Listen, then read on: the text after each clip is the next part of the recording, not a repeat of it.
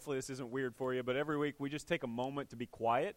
Um, I, I, was talking to my daughter yesterday who is going to church camp this week, and um, she's going to be gone for a full week. She's 10 years old and um, going on 21. Um, very, very independent, and I am just not dealing very well with the fact that she's going to leave me for a week. But, um, you know, she, the more we talk, the more I, I started thinking about how good this is going to be for her this week. No electronics, no television, um, nothing that uh, nothing but quiet in a lot of ways, as quiet as 80 girls her age can be. Um, there'll be some noise, but there's also just going to be some quiet. And I said, "Man, I, I really think that'll be good for you." And she said, "Yeah, Dad, that'd be good for you too." yep, yep, yep. She she's right. And I, the truth is, it'd be good for you this morning. Um, in fact, we do this every week. Um, Ten years we've been doing this because here's what I believe about this thing that God wants to speak into your life. And I don't mean that with words, I don't mean that you're going to hear a voice, um, but that in your heart, in your life, He wants to start to prioritize some things. And He will not speak over the noise, over the loud stuff in your life. If you're, if you're a member of New Life or you've been around here long, you've heard me say, God will not speak over the noise in your life. He wants you to choose to turn down that stuff so that you can hear from Him. And if I stand up here or sit up here for the next 30 minutes and talk to you, and you haven't done that, you're going to miss all of it because the noise in your life will be too loud. So, over the next minute, we do this every week, just a, a time for you to just be quiet. You'll hear the kids, you'll hear the water, um, whatever it takes, whatever you believe today. I don't know where you are with God. Um, I know where He is with you. Whether you believe in Him or not, He believes in you. Um, and wh- however you're feeling, He feels uh, He wants to be close to you. But whatever you're feeling with God, this is a moment for you to just to be quiet, just to get some things straight. Um, if you are a believer, if you're if somebody who believes that, that God is who He says He is, it's a good moment to say, God, help me get my priorities right. Help me get some perspective. And if you're not, you're just kicking the tires on this thing, you're going to sit here for a half hour anyway. You might as well say, hey, God, I'm going to try this thing. if you're there, um, can you help me quiet the other things in my life so that you can um, speak into my life? So I'm just going to give you a minute to be quiet. I need it too um, and then we'll jump in this morning.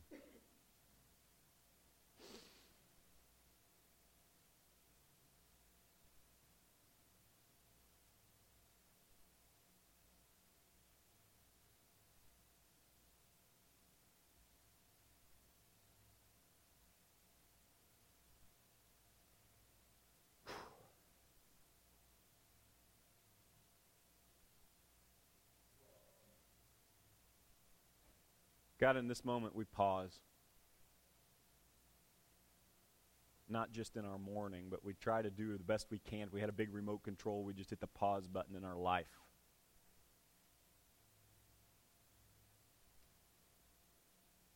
Whatever's in our hearts, our heads, our minds right now, God, would you give us this moment of clarity?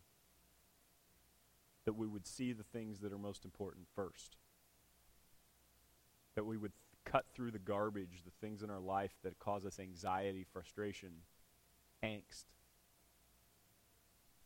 And we would look for the things that are the most important. God, we desire peace and hope and joy and freedom. And this weekend we celebrate great freedom as Americans, and we are so thankful for that. We're thankful for those who have died to protect it, died to gain it. We're thankful for the things that allows in us and in our children. And God, at the same time, there are many of us in this place that are maybe free legally, but aren't free spiritually. We feel constricted by something somebody has told us about who you are. We feel constricted by the ways we feel about ourselves because of guilt things that have caused us to be far from you. Would you give us a different kind of freedom, an even deeper freedom today, in the deepest part of who we are? And we'll turn down all the noise in our life so we can hear from you in your son's name. Amen.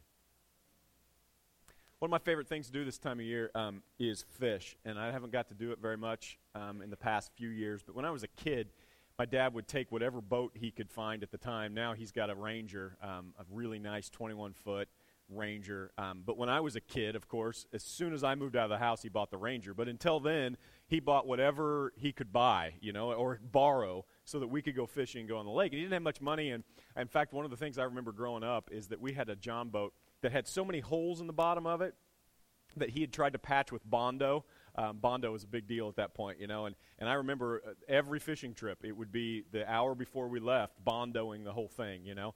And then we'd get out on the lake, and the same thing would happen. We'd fish about two hours, and Dad would say, All right, guys, rod's down, time to bail.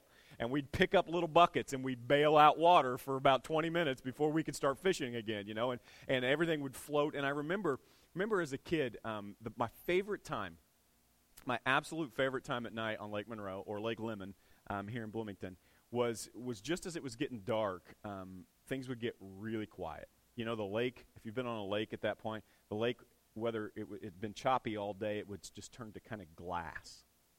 And about that moment, everybody just got quiet in the boat. No matter what we were doing, we all just started kind of talking quieter. You can sort of hear differently. And then as the sun goes down, this thing happens. It happens on Lake Lemon, especially if you've ever been on Lake Lemon, where when the sun goes down, all of a sudden it gets really dark, and then dusk to dawn lights start coming on at the houses, and people start turning on their porch lights, and pretty soon you can see humanity start to pop up in the dark. And lights start to kind of completely uh, create this sort of a halo effect on the lake and they start to glow off the lake. And I remember as a kid, and I still love it to this day, getting being on the lake and seeing the lights on the hills around me sort of glow. And this is something that um, I think I think about because my dad has talked to me so much about a piece of scripture that I want to tell you about um, today. Um, this is a this is a piece of, of, of the Bible that is history, um, and it is a piece that not just um, not just we can find in the Bible, but a man named Josephus, who wasn't a Jesus follower. He was a historian at the time. He's one of the earliest historians. Actually, wrote down some of the stories you're going to hear today. So this is not just the Bible. It's not just a religious guy t- up here telling you things. This is a history. Um, this is a moment in time um, about 2,000 years ago where a group of people started a phenomenon and it began to change the way people thought about God. And it was very intentional and very um, moving time in history. And Jesus would do this thing. Um, Jesus would, would draw people to him, and when he did, he would begin to point at things. And even people who don't believe that he was God, um, they're, they're storytellers who are studying the life of Jesus and studying his techniques because he was one of the first people in history to actually connect like physical things to his talks and his messages and his story. He would pick up things and he would say, you know, a farmer was in a field and then he would just be walking and all of a sudden a farmer was in the field as they were walking. You know, it was just the coolest thing. And I believe as as we begin to tell this story, Jesus was probably with a group of people um, just about dark, just like I was talking about when it was fishing. It was just just about dark. And now they, they couldn't turn on their, their light switches and their generators and, and turn the electricity on, but they, they had this phenomenon 2,000 years ago where they were actually much better with fire than we are now. If you think about it now, we kind of use fire as a cool thing. We, ha- we, we light our ridiculously expensive Yankee candles um, to make things smell good, or we might start a fire f- to sit around in the evenings. But this was their way of life. In the evenings, it, it, as soon as it got dark, they had to find creative ways of using fire to light up what they were doing, to cook, and those kinds of things. And there were some really cool things. There was a city. Um, that had it, it, would have been probably something that, that Jesus and the people that he was that were following him throughout his whole ministry would have seen on a regular basis. As soon as it got dark, you'd be able to see this city from a, from a distance. Um, it's a city called Sepphoris. Um, and you can, you can go out and Google this now. You can see lots of pictures. This is one of the pictures of it. Um, and this is a, obviously a more modern picture. But what they would have experienced was, was this vast darkness throughout their, their land. If you think about um, the followers of Jesus, it would have gotten dark really quick because you didn't have this big horizon with, with lots of floodlights and, and all of Walmart lit up and the parking lot and all that kind of thing, that residual light. It would have gotten dark really fast. And as it got dark, people started lighting candles in their house, but not just candles and not just inside their house. They would light these huge uh, fires around rocks. And they, they found out that some of these rocks were really, really reflective. And they found ways of using water and rock to create this really cool ambient effect with light. And they could make a pretty small fire that would light a whole area. And so what would happen is, as it started getting dark, these fires would start to get lit. And Jesus, I believe, was probably, eh, eh, to, just to set up the story I'm going to tell you today, was probably with the, a group of people, probably could have been a couple hundred people um, around Jesus. Often he had that many people around him. And he, he begins to, to go, you know what? Um, you see that city up there? And the city he's pointing to is this city, Sepphoris, or one like it.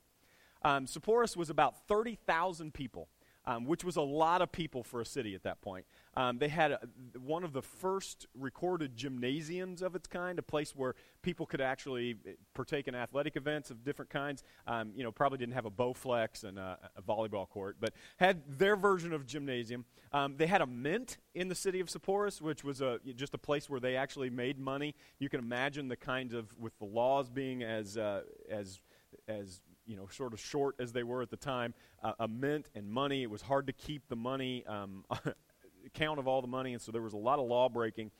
But this city, because of its light and because you could see it from a distance, this city was often called the ornament of Galilee. It was uh, anybody who came around, you could be anywhere in the area of Galilee or maybe on the Sea of Galilee, and you could see it as it got dark. And many of the people would have known that this was the ornament of Galilee. Now, the interesting thing is, God chose when he came, when he chose to send Jesus, he he could have chose the ornament of Galilee. You would have thought, I mean, if I were God at the time, I, I would have said, if I, we want to send Jesus, I want to send this person. I want them to be famous. I want them to be from the ornament of Galilee. But he didn't. Inst- instead, he chose this place called Nazareth, um, which was a, a town of about 300 people when Jesus was there. Um, that, that makes Paragon look big, right? Um, 300 people is just a traffic stop now. Um, but uh, the difference between those two places would have been astounding. And it was a really, really poor town. Can you imagine? You guys complain about your taxes. The town of Nazareth, most people believe at the time of Jesus, had about a 70% tax. Um, and that was on average. Some people just had all of their money taken, um, and other people fought a little bit for it but about an average of 70% tax, and it just got worse.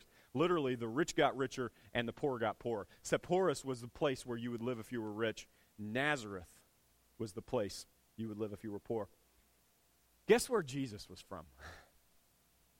It's amazing. I mean, if, if God would have had God's way, which God always gets God's way, you would think that God would make Jesus from the ornament, but instead he made him from the armpit, right? From the, the poor town, from the small place. In fact, John chapter 1, at one point, there are two early leaders um, of, uh, that, that were close to God and were leading people close to God, and they were looking for the Messiah, who Jesus was, and they began to believe that Jesus was the Messiah. And we have this note where Philip uh, finds this guy named Nathaniel, and he says, We have found the one that Moses wrote about in the law, and to whom all the prophets also wrote Jesus, of Nazareth, the son of Joseph. And Nathan, uh, Nathaniel says, Nazareth? Can anything good come from Nazareth? I mean, it, literally everyone, even the people who were close to God, would not have believed that Jesus would come from the poor town. It's one of the reasons I love Paragon, by the way. I think God has a, a soft spot I think he has a place in his heart, a different kind of thought about small places that seem to be stricken by poverty, or as maybe if you're here today and you're not a God follower, you might call it bad luck, bad heritage.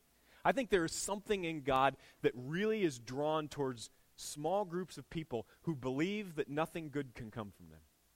I think, I think it honors God when things do come from Him, and I think He likes to point at it, and I think He likes to bless them differently. In fact, Jesus was standing one time just before He said that He told the story that He's um, about to, to tell today. He was, he was standing on this hill with a big group of people, and this is a really famous um, talk. It's called the Sermon on the Mount.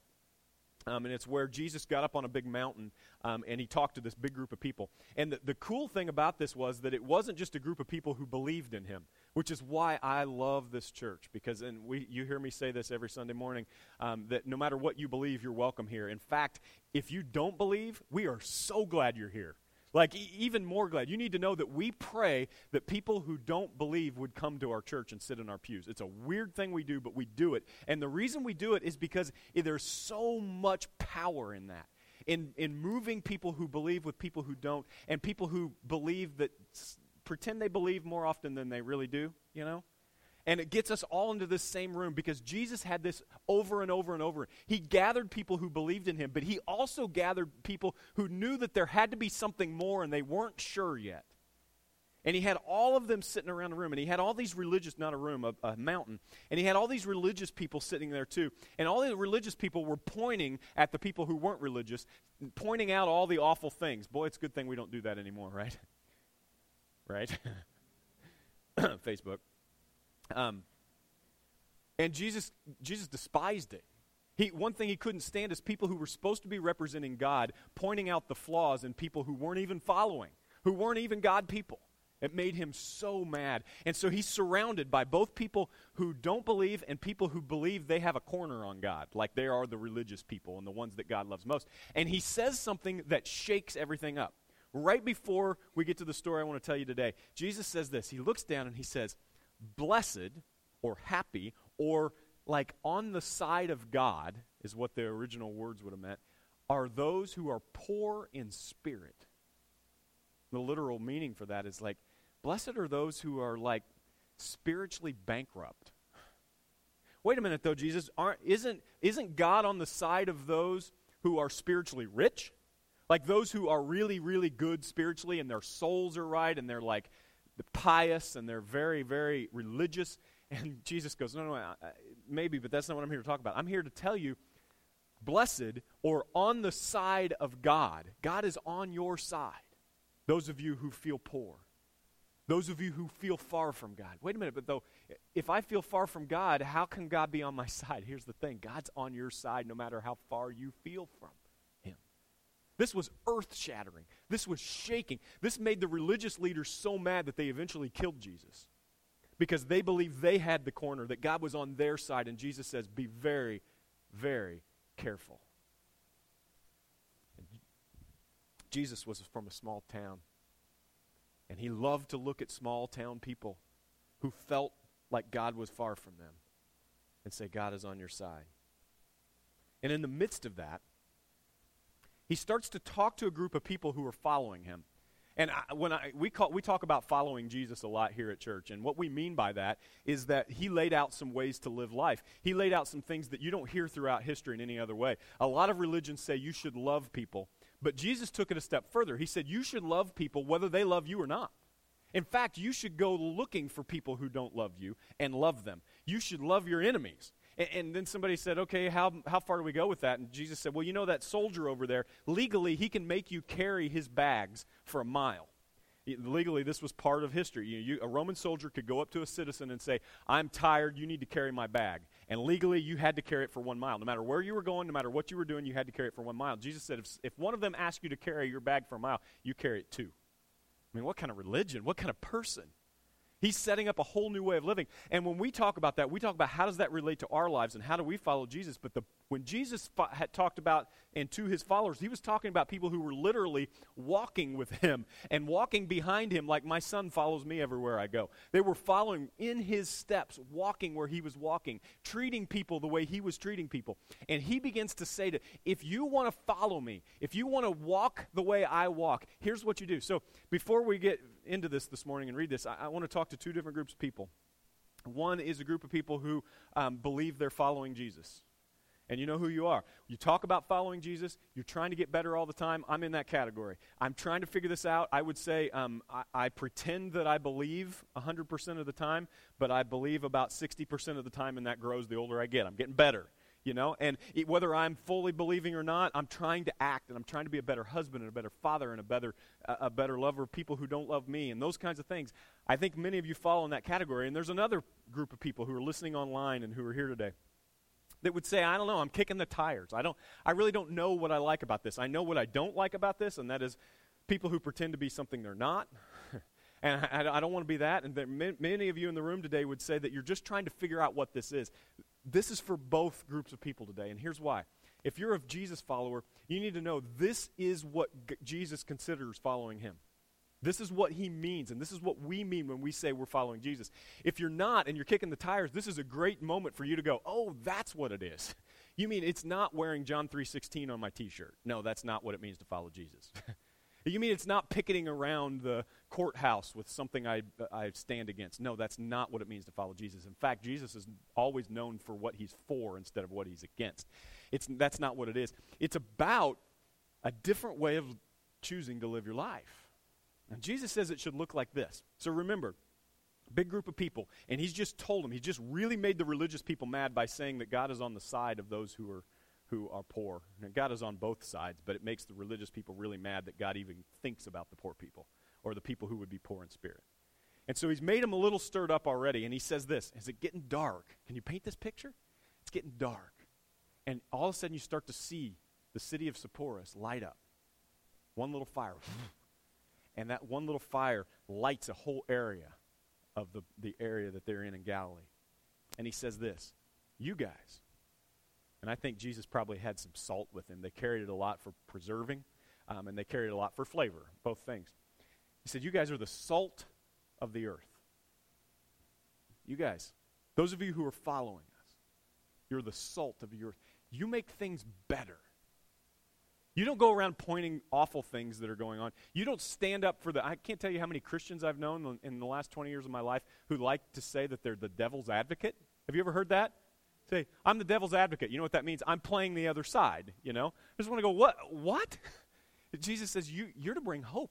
You're to be the thing that makes things better. I would love in my life if my kids grow up and one day somebody who isn't a Jesus follower hires my son and says, you know what? These Christians, I don't know if I believe what they believe, but our company is sure better because of them.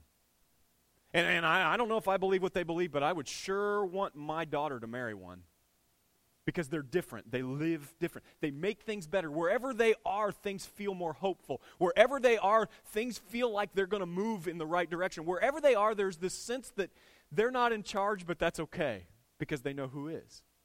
I don't even know if I believe what they believe, but things are better because they're around. Jesus says that's called being salty. That's like this flavor. They add things to the situation. He said, but if salt loses its saltiness, how can it be made salty again? It's no longer good for anything except to be thrown out and trampled by men. This is how Jesus, how powerful Jesus was. Now, if you read this and you think this whole thing of Jesus going trampled by men and salty and loses its saltiness, you kind of it kind of just can go right past you unless you remember that Jesus is in mixed company.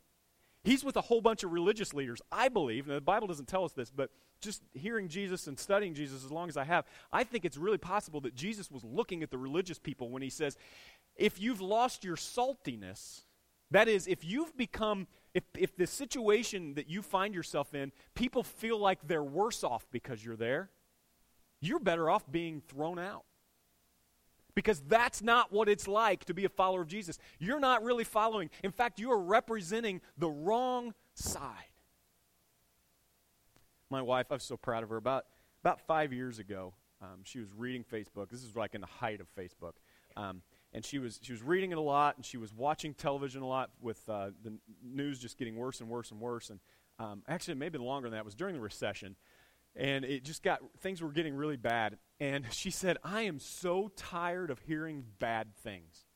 I want to create a website called goodthings.com and all it will be is aggregating hopeful stories and good things. Now i'm so proud of her for thinking that. Never happened. But it was a really good idea um, at the time. We got a little too busy for that. Um, but th- the thought is jesus jesus would say to those who are following you should be representing the good things. You should be leaning towards hope and peace. And every time people come into contact with you, they should feel better off because they were. And then he says this just as it's getting dark, he's so good.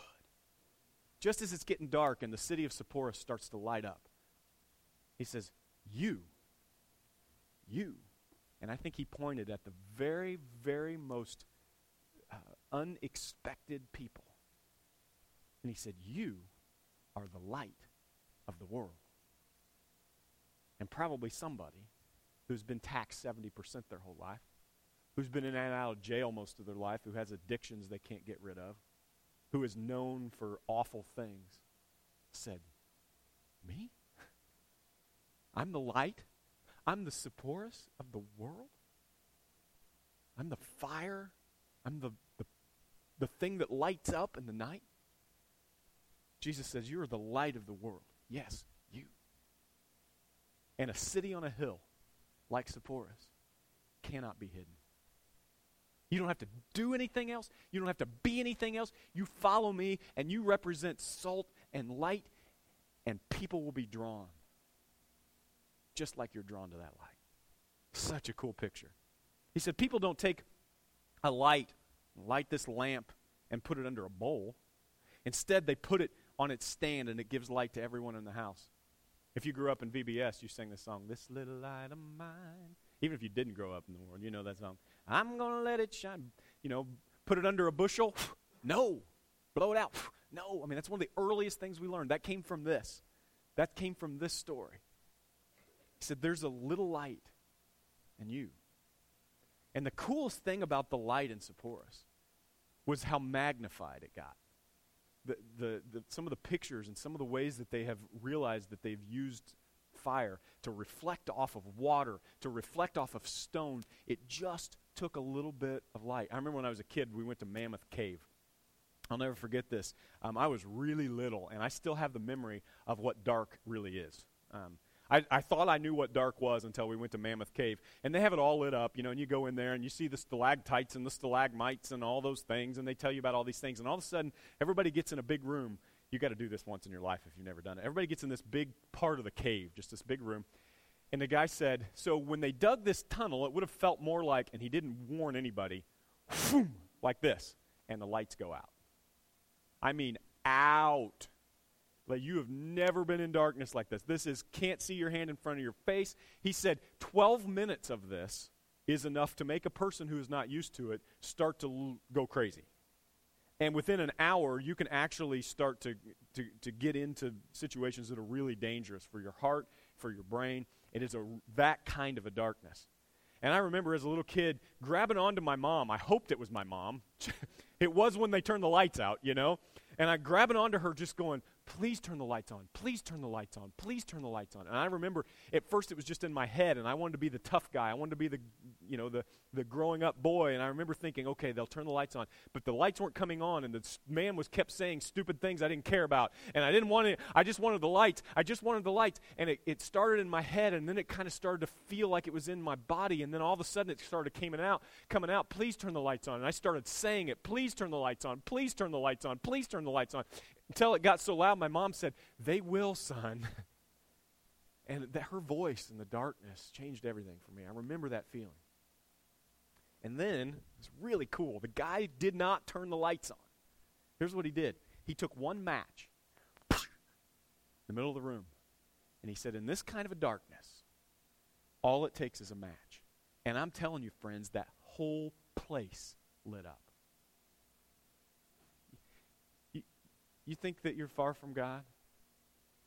think your life hasn't been what it's supposed to be? You think that you don't have the money, you're, you don't have the, the city to come from? The truth is, all it takes is a tiny bit of light. And the more dark it gets, the brighter your light shines. Jesus says, here's the thing. Here's your takeaway today. Christians love to do this. Please don't do this. If you don't hear anything else I hear I say today, if you're a Christ follower, please don't represent Jesus this way. Please don't be the devil's advocate. Please don't look for the pessimism in the room. Please don't look for the darkness. Please don't highlight the things that separate people. Please don't look for the differences between what you believe and what the world believes because that is not salt and that is not light and that is not following Jesus. The kind of followers of Jesus that changed the world, changed it by being light and by every time pe- they were around people, things were a little bit better. You guys know, if you've been around very long, that one of my favorite things in history to talk about with the people who came before us in Christian faith is what happened in Rome after Jesus. Hundreds of years after Jesus, there was a terrible plague in Rome. And it was such a bad plague that there were these small groups of Jesus followers who were still trying to live what he had, still trying to be salt and light and live the way he lived. And people started taking their babies that had the plague. And because there was no cure, and because it was so contagious, they would take their babies and they would just put them on the street corner and leave them for fear that they would become infected. And these babies would be found all over the streets. And people would look at them, they would go, There's a baby there. And they would walk up and they would start to pick it up and they would realize it has the plague and they would walk away. Person after person after person would walk away from these babies, except for one group of humans that didn't have any more money than anybody else, that didn't have any more spiritual worth than anybody else, that didn't have any more Bible reading or any. It wasn't about that. It was that they looked at these babies and they said, I'm not scared to die, and I want to be a light, and I want to be a salt of this earth. And they would pick up these babies who had the plague, and this group of people, these early Jesus followers, would take these babies into their homes, infect all of the rest of their lives, and they would die believing and doing what they said they believed. And after the plague was over, the leaders of Rome wrote a letter to the community. It said, Many of you know of the Christians, the Jesus followers that were among us during our plague. No matter what you believe about their God and the way they live their life, thank whatever God you believe for them being in our midst because life was better because of them. You know what? There are people in your life who don't believe what you believe. You better get used to it. Your job is not to convince them. If you're a Christian person today, your job is not to convince the world to believe what you believe. That's God's job. He wants to use you to be salt and light in a way that draws people to you and says, even if I didn't believe what, I be- what they believe, I'm better off because they're in my midst. Would the people in your life who don't follow Jesus say that life is more rich because you're there? My, my son um, just celebrated his eighth birthday yesterday, July 1st. Friday, sorry. Um, and he and every Sunday, my, my mom takes he in London to, to church with their friends in, in Bloomington. And on the way there, they have what my mom calls breakfast of champions, um, tongue in cheek they stop at a marathon station and get donuts and chocolate milk. And they stop at the same marathon station every Sunday morning, and you know we try to be healthy outside of that as much as possible. But they love Breakfast of Champions with Nana, and every week they stop, and there is a man there named Sam who is Muslim, and there is this relationship they've been building for almost two years now, where every Sunday they come in and Sam gives London and Reese something, and London and Reese kind of bring them presents. Well, yesterday, one of the or uh, Reese's birthday, one of the things he wanted to do was bring some of his his Nana's rolls. She makes these sourdough rolls, his favorite thing on his birthday. He wanted to take some of his rolls to Sam at the marathon station because of the friendship. Now, those of you who are in the room who have been following the news or have been breathing over the past five years know that there is a problem with the way some people see people who believe the Muslim faith. They begin to categorize them as all one way or all another way. You know that. I don't have to get into that. Guess who didn't know that? My son. He walked in, he gave Sam the rolls. Sam hugged him and gave him eight, uh, gave him uh, four two dollar bills for his birthday. He's eight years old, and he put his hand, his head, his hand on Reese's head, and he said, "God is with you." And Reese said, God is with you too, Sam. You know what your job is? It's not to convince Sam who God is. That's God and Sam's job. Reese's job was to, to make Sam's life better because he was there. See, an eight year old followed Jesus. Just a little bit of light lights up a whole room. I think Sam would say that his life is more rich because he met Reese. And I think Reese would say that his life is rich because of the way he follows Jesus. So, this, this idea of salt was about adding flavor, adding richness. Now, for me, in my food, salt doesn't do it. I have to add a little cayenne pepper. I like things hot and spicy and lots of flavor the idea at this point, there was not cayenne pepper, it was salt or nothing. The idea is flavor.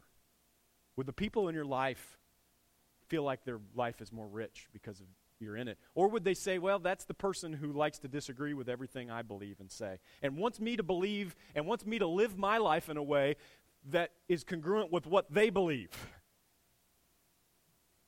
Jesus also says, your life should have light. You know what light does, especially in that culture?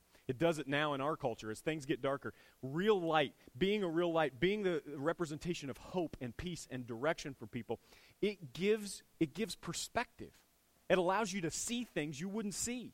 The thing about fire was it's so valuable to these people because they literally they couldn't work, they couldn't do anything. You just have to go to bed when it gets dark. Unless you get fire, when you get fire and you get that little bit of light, you can see differently and you get perspective in the darkness.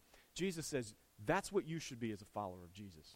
If you're not a Christian today and you're kicking the tires on this thing, and you go, you know what? Part of the reason I'm not is because I've run into these Christians who just rub me the wrong way. I just want you to know that's that's not the that's not what Jesus is talking about. That, that's not the kind of follower that Jesus is asking for. What he's asking for is people that will be the light of the world in a way that will give perspective on a situation. When things are awful, it's the Christians, it's the people who are close to Jesus, it's the people who are following Jesus who can in the moment say, Yes, but here's the hope, here's the peace, here's the direction we ought to go so that we can lead towards God. Would the people in your life who don't follow Jesus say that their life has more perspective because you're in it? Just something about that person. I was in getting new tires last week in Ellettsville um, for my Dixie chopper, and I just bought this chopper, and it's used, but you don't want to just go buying new things right after you invest in a new piece of equipment, you know, and it just kind of made me mad. And I went into the tire store just kind of mad, you know, and I'm taking my blown tire, and I walked in there, and they're, they're working on my tire, and I turn around and I saw a kid that I went to high school with who was a pretty rough kid. Um, and my dad was a teacher in the school I went to high school for 40 years, so I knew he knew him, and I knew what was next. I knew that my dad was going to see this as an opportunity to be light and salt to a person who needed it. And this guy now, I mean, he was scary in high school. Now he's got a beard down to here. Um, he is, he's got tats. He's got earrings. He's got, and I, am not usually scared of, of people that look different than me, but I also know he's the one that tried to flush my head down the toilet when I was in junior high. And so I turned around and I said, Oh, I thought, oh no. Here it comes. My dad's going to embarrass me in front of this guy. He is going to immediately start talking about God and. And I thought, well, maybe maybe dad will be a little intimidated. Those of you who know my dad know that doesn't happen. The guy walks in the door, my dad turns around and goes, Randy! You know, and I went, oh. I was expecting the guy to go, get away from me. He came and embraced my dad and the most awkward man hug in the middle of this tire store. My dad pulled away from him and said, Are you close to God? I haven't seen you in 20 years. Are you close to God? And he said, No, I'm afraid I don't think God would want to be close to me. And dad turned him, set him down in this chair and said, Let me tell you what God wants. God is right here, right now, and wants to be where you are. And I'm going, I want my tire fixed. See, in the moment, I wasn't being salt and light, but I got to see it. Here's a recommendation today. If you don't feel like you're being salt and light, but you want to be a follower of Jesus, find somebody who is and watch. Just be around them. It oozes out. We got in the car on the way home, and, and I, was, I was just reeling. Like, he just praying with this guy in the middle of a tire store that he hadn't seen in 20 years and representing salt and light. We got in the car, and I'm just like reeling from this, and I'm like, Dad, that was amazing. What was amazing? that whole experience just happened. Oh, yeah, that's what I do. now that I'm retired, I go to Walmart looking for people who need prayer. Instead of dodging them, I go down the aisles and look and go, oh, I know her. I'm going this way. He's going, who do I know? And how can I pray? And where can I be? Man, that. If you're not a Christian today and you're kicking the tires, Get to know my dad before you make your decision. Why would anybody ever feel this way? Why would anybody who doesn't believe what we believe feel like we feel? Feel like we would add salt and light to their lives? And the answer is this. The end of that scripture, which I think Tanya moved pretty fast by, the end of that scripture says this. Oh, thank you. He says this In the same way, let your light shine before men. Look at this. Not that they would see how much Bible you know, Not that they would see your picket signs, not that they would see your Facebook posts that make them feel guilty. In the same way that that light is shining up there, let your, sh- let your light shine before men, that they may see your good deeds. The things you do, the word deeds there is, is translated into English, but it's like your positive moments. These moments in your life where you're walking into a tire store thinking you're just going to get a tire, and all of a sudden you run into God Himself. Not that my dad is God, but in that moment, dad didn't want a tire. He represented light, he represented God in that moment. And you want to, if, if you doubt that this is the way we're supposed to deal with the world, you want you want America to return to the way it was when you thought it was great. You weren't alive then. Let me tell you, it was pretty bad then too. You feel like America's going down the tubes. You feel like morality is going one way or the other. You need to know your job is not to complain. Your job is to stand in tire stores and represent light and hope for the rest of the time you have breath on this planet. And God does the rest.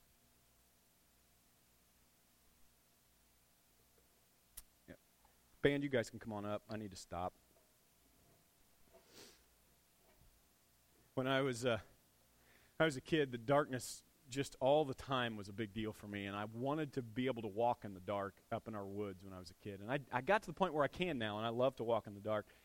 But there's there's this feeling where you know you, you leave for a, a night hike. I don't know if you've ever been on a night hike. You should try that sometime. Where you just go pitch black dark, walking through the woods. Your eyes start to adjust. It's the coolest thing. It's kind of scary at first. But I always took a flashlight with me. You don't want to turn it on unless you absolutely have to, because as soon as you turn it on, your eyes adjust to the light again, and then you have that time that you have to get your night vision back. And so I would leave my flashlight in my back pocket, hoping I wouldn't need it. And I remember one time I got lost up in the woods. I was probably junior high, maybe a little older, maybe f- freshman in high school. And I got way up in the woods, and I thought, all right, I'm lost, but that's okay because I have my flashlight. And I reached around and I grabbed it, and I turned it on, and nothing happened. And what I thought was good, what I thought was going to lead me in the right direction, was worthless. It didn't work.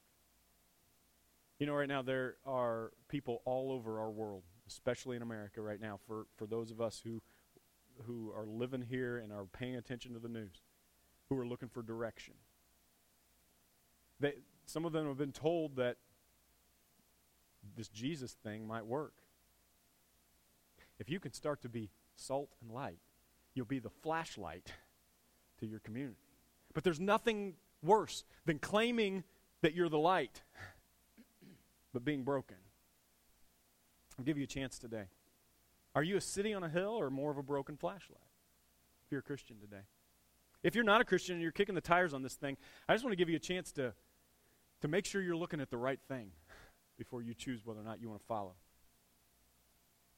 And then I'd like to ask you, where can you be salt and light? That cubicle at work, the neighbor who just won't mow their lawn. Where can you be salt and light? What good deeds can you look for? What positive optimism can you bring to the conversations going around you? Did you forget that salt and light are part of what you were given with Jesus. Those of you who are Christians who have been doing this a long time, I never understood. Never understood why Christians get old and grumpy. I I don't get it. I don't get it. Because the more you know Jesus, the closer you get to Him, the more optimistic, the more positive, the more freeing, the more grace giving you ought to be. That's the way my grandmother is. I said, she's using an iPhone, she's going through Facebook, she's optimistic. Mom, mom, why, why is this? Well, I figure I've been, I've been walking with Jesus for 75 years now. I don't have any excuse not to be salt and light. If you've been here a long time, you've been around Jesus a long time, it ought to be getting better every day. And if it's not, you need to stop and look towards what it is you're called to do. I've talked enough. It's between you and God now. I'm going to ask you to stand and sing this song and just open your heart and say, God, where in my life do I need to be salt and light?